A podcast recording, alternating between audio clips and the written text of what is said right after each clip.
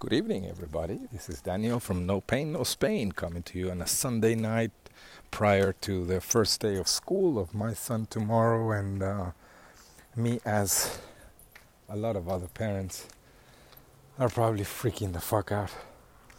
But let's see how that ends. We're going to give it a try tomorrow, since I'm going to give you some news, since now I am jobless. Yep. Got kicked out of the job. It will be solved somehow legally, but I got kicked out of my job. My fabulous job gone to hell. Anyways, those are mere uh, little things. So uh, since I don't have a job anymore, now I will be able to not fully care for my kid, but at least not have him spend the whole day at school, and we'll pick him up at uh, twelve thirty, so I'm looking forward to that. Really am. Spend some quality time with him.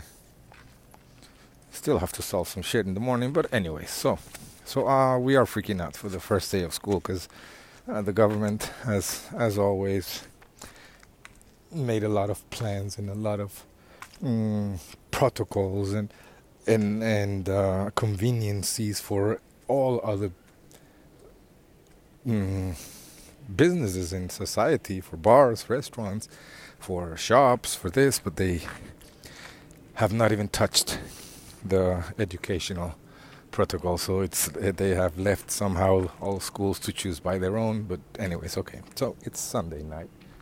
It is very warm. It's been very warm. I just put my little kid to sleep, and it's my time for me to chill out and record this.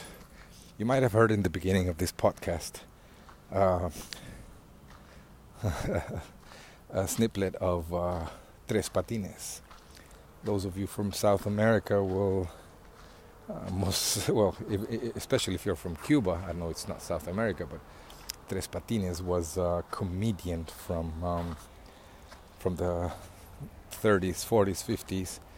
Uh, in Cuba before uh, the Cuban Revolution, and he was he was kind of right-winged guy, but goddamn, that motherfucker was funny as fuck. So if you speak Spanish and you want to hear some timeless, I mean timeless quality comedy, do look up Tres Patines, La Tremenda Corte, José Candelario, Tres Patines, and I have a, uh, a story about it. Many years ago, I worked as a as uh, Red Cross, mm, well, uh, it's kind of a long story, because we, uh, my ex-partner and I, we took the the rescue course from the Red Cross, so we're lifesavers. I am officially a lifesaver. I couldn't save my life, but I'll try and save yours. But we also took a, a daycare course, and we were sent to Uh, To uh, to a place where old people were, you know, belonging to the government, and most of these uh, uh, old people were in catatonic state. And uh, Red Cross, believing that we were trained for it, they sent us there. Uh, we weren't specifically trained for that, but since they had no one else to send, well, they sent me and her. And so we. It was four of us working. It was here in, in Gracia, in the neighborhood of Gracia in Barcelona. So one of the ladies was uh, very old at that time, uh, the, the late nineties. And she had migrated from Cuba in the forties to Spain. And she had married a Spanish guy, and she had lived most of her life here. And she was completely catatonic. She was senile. She, could, I mean, she couldn't. Poor woman. And uh, but well, it was one of the ladies I used to take care of. Uh, there were three of them who were able to still chat and stuff, and I used to take them to the local to the bar in the corner so they could have their their pastries and fuck it. Yeah, fuck. What are you gonna do at ninety something? Go on a diet? Fuck it. What do you want? Anything. Anyways, but this Cuban lady, I didn't know she was Cuban because she didn't speak. She was just staring at the distance. And so I used to stay with her and I used to read, you know, and try to massage her hands and her legs, well, anyways, the usual stuff, until, I don't remember how, someone said, oh, no, no, she came from Cuba, she migrated this and that, and blah, blah, blah. And I said, oh, Cuba, what what year? Well, in the nineteen forties, late forties, early fifties. Oh, shit, so I turned to her. She had a very beautiful name. She was a very beautiful lady, very, very white, very kind face and sweet eyes. Very nice lady. She must have been a killer when she was younger. Uh, don't mark me as a pervert. I'm just trying to be nice. So, um, I can't remember her name, but let's say her name was Clara. It was something of the, of the sort. So I said, well, fuck it, let's give it a try. So I said, Clara, Clara, can you hear me? So she, she raised her her eyes and she looked at me, but you could see there was nothing there, you know. She was... So I, I, I said, so you're Cuban? And she just kept staring at me. And I, and I remember saying to her, a la reja, which is what Tres Patines used to say in, in his uh, radio show. And I said, Leopoldo Fernández. And for a few seconds, her eyes opened, completely opened, and she looked at me like I was something from the past, like I was, like I was an angel. She freaked the fuck out of me, but she looked at me, and she said, yes, Leopoldo used to be a friend of my husband. And I said, really? Leopoldo Fernández, Tres Patines? She goes, yes. He used to come to our house many times, and he was a great guy. And I said, fuck, tell me more. And then she shut off again. But a couple of nurses who were there, they looked at me like, dude, she hasn't spoken, she hasn't said anything in years. In years. This is the first time we hear her react to anything. So it's funny how the mind works, isn't it? And that's why I put uh, that recording in the beginning, because uh, it's very symbolic to me. Tres Patines was gave me those five seconds, five, ten seconds of communication with someone who was gone, completely gone. This was, this was at least twenty years ago, so I bet she's gone by now, but I'm glad I triggered something in, in her little brain, some some past memory. I don't know whether that's true or not, what she said. I hope it is, but in the way she said it, and, and, and I mean the whole reaction of how she said it, fuck, it was one of those moments. And uh, and that's what comedy does to people. Uh, it's it's it's. Um, I truly believe that uh, comedy is something that has not only helped our evolution, but was primordial to our evolution. The fact of being able to laugh at situations, the fact of being able to laugh at yourself, and that's what created. That's what. That's part of what created the, the gatherings, the social structures. The the um, because it's um, I, I believe that, that what created, what really created social social groups is not common goals, also, but yeah, not not common goals or hunting and gathering or being able to have to um, organize the huntings and get the food or take care of the kids, but.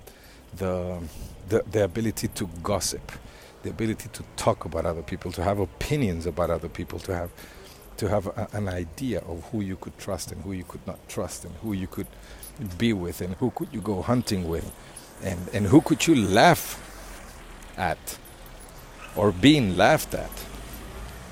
And throughout time, that's been our...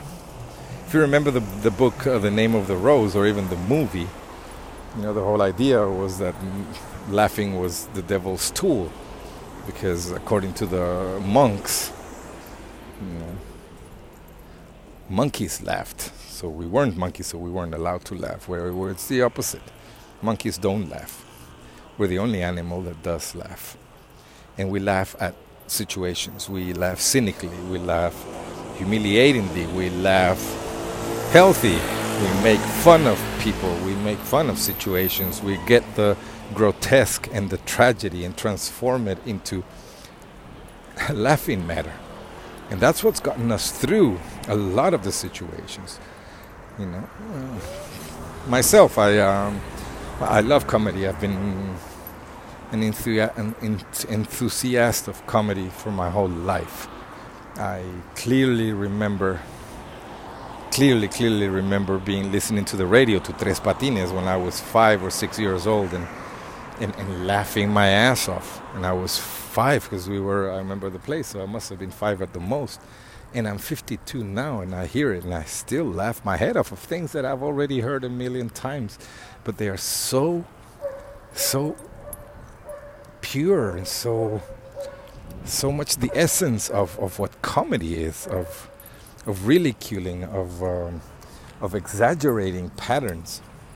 And uh, there's a there's a whole line of comedy that that that has. Um, evolved very strongly, and I have to give it to the Anglo-Saxons and mostly to the Americans, but uh, the, the the British also. But the Anglo-Saxons, I don't know what they have, but they have this ability to create comedy in such a way that it's so.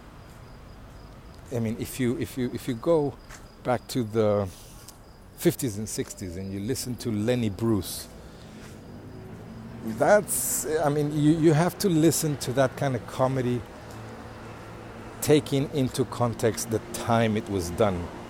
Because it's very easy to judge from our perspective.